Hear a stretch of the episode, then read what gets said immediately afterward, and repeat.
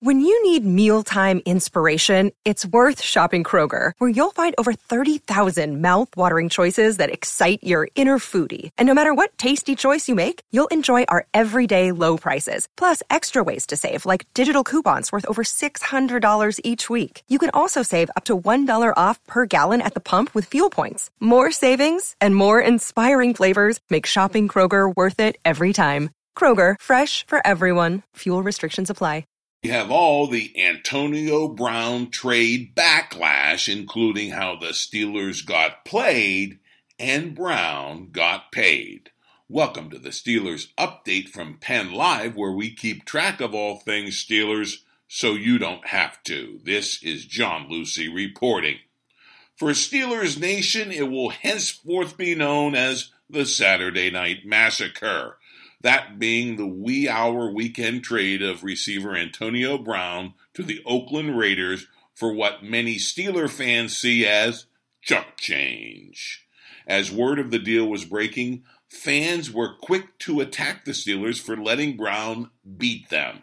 That's because Pittsburgh parted with the all pro receiver for a pittance of draft picks, a third rounder, and a fifth round from Oakland. That's a far cry from the first rounder the Steelers reportedly wanted, and it makes talk about possibly taking the Raiders' second rounder, the 35th pick overall, as a consolation prize seem now like hitting the lottery.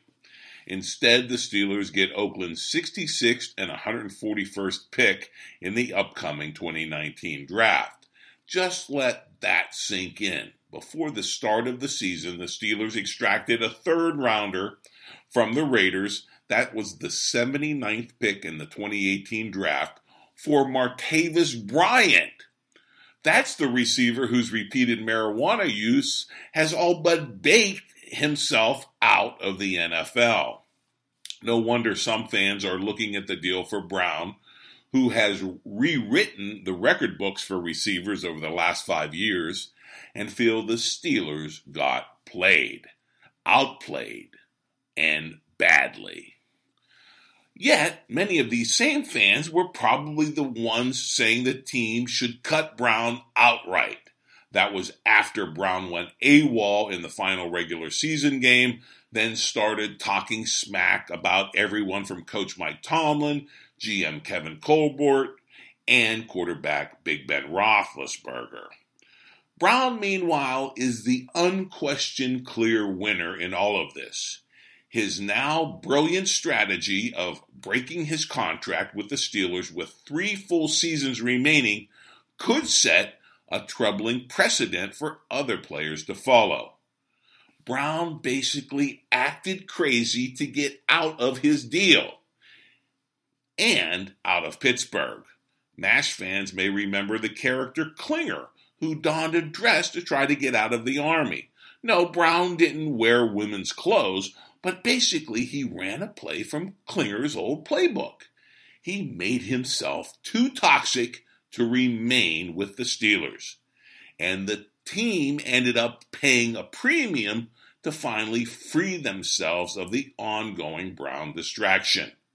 And what was Brown's motive in all of this? He wanted more money, and he wanted more of that money guaranteed. And the Raiders are giving him just that. Before the trade was announced, the Steelers very generously gave Brown and his agent permission to negotiate with Oakland. That was all it took for Brown to become again the highest paid receiver in the NFL. Here are the numbers. According to Ian Rapoport, Brown's new deal takes his three remaining years of 17 million per that he had from the Steelers and turns it into a deal worth 19.8 million per year with the Raiders. Quote, essentially AB took the remaining 38.925 million over the next 3 years and turned it into 50.125 million plus 4 million in incentives. That's a grand total of 54.125 million, Rapoport tweeted. And that is plenty of motive. Brown had 54 million reasons to do to do what he did with the Steelers these last 3 months. Basically, make Pittsburgh's life miserable on social media and in actual media interviews. The real debate is whether the Steelers lost. Yes, the draft picks aren't what they wanted, but they have moved a major, major distraction out of town and they will have a bit more ammunition in the draft to rebuild. And there is plenty of work to do. On offense, Brown and his equally discontented former teammate, running back Le'Veon Bell, are both gone. But talent does remain on offense, including Juju Smith Schuster, who tweeted, quote, I'm ready right after the Brown trade was announced. On defense, there are many more holes that have to be filled should this 2019 version of the Steelers have any hope of sniffing the playoffs. Finally, there are real questions whether the Steelers brass, coaches, organization, GM know how to handle elite talent given the twin blowups with two of the killer bees, Brown and Bell? Did they placate Brown too much? Definitely. Did they misread Bell when they slapped on the franchise tag for the second year in a row, leading to his 2018 season long holdout? For sure. But did they learn their lessons? Perhaps not, because Colbert gave his franchise quarterback a huge pass when it comes to Ben throwing his teammates under the bus. Big Ben calls out his teammates' performance on his Pittsburgh radio show. But as punishment, Roethlisberger's getting a big new contract from the Steelers that will carry him into his 40s with the team. Oh, yeah, and Colbert described the rest of the Steelers as 52 kids with Roethlisberger the clear veteran leader.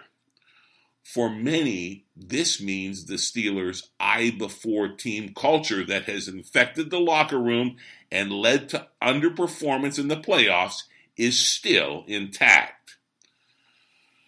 But the long Steelers Nation nightmare that has been the Antonio Brown saga is over. Fittingly, it concludes with what many fans see as a Saturday night massacre, at least in terms of the Steelers getting any real return on that trade. But the good news is whatever comes next can only be better, right? Actually, no. Replacing Brown and Bell and their league leading production will not be easy. And only a true change in the Steelers' culture can prevent more distractions from cropping up for the organization some have branded as team turmoil. And then there's that Steelers defense. The work of rebuilding the black and gold into anything resembling a Super Bowl contender is just starting. But that is the good news. At least the focus now is on 2019 and getting better as a team. But before we go, we're going to give you much more on all the backlash and blowback for that shockingly short on value Antonio Brown trade by the Steelers. First off, perhaps the first rounder for Brown was never in the cards. From Pittsburgh radio guy Andrew Fillipponi, quote, I can't believe people really thought the Steelers were going to get a first round pick. Amari Cooper went for a one. Amari Cooper didn't quit on his team, act like a jackass incessantly, and make outrageous contract demands. Unquote. ESPN's Jeremy Fowler answers why the trade value for Brown just wasn't there. Quote, Steelers will be relieved but probably not elated with the draft haul in the Brown trade.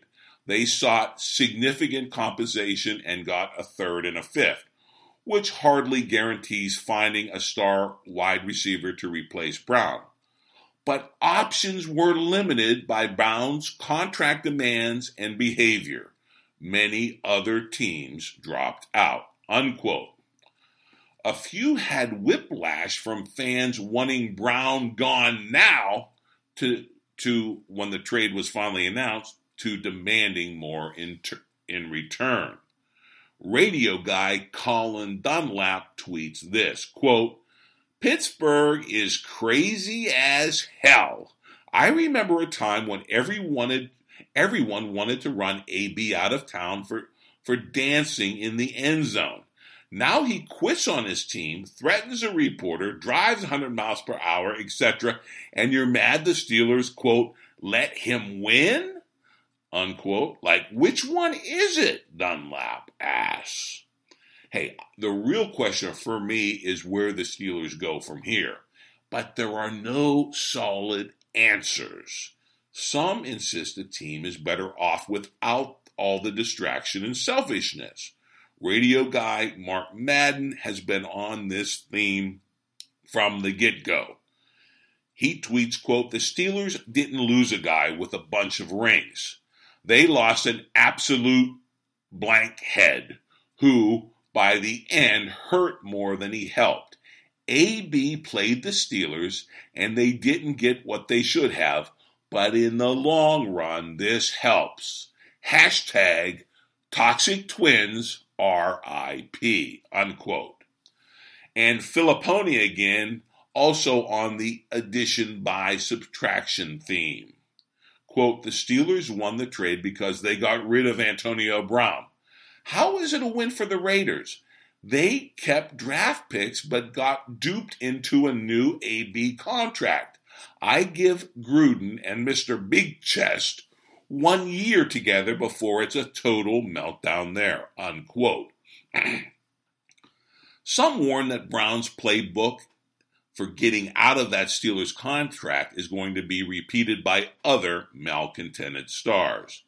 TV sports guy Bob Pompeani tweets, quote, Thoughts on Antonio Brown. One, he got everything he wanted despite walking out on his team, publicly embarrassing them, and demanding a trade and a new deal. He and his agent operated this like an episode of Ballers. That's the HBO show about sports agents in the NFL.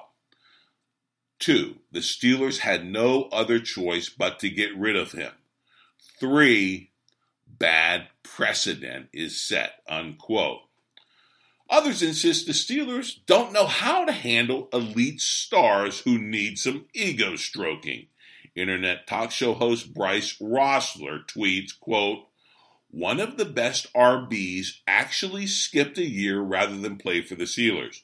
One of the best wide receivers threatened to do the same. They just missed the playoffs, and their declining quarterback has a habit of throwing teammates under the bus.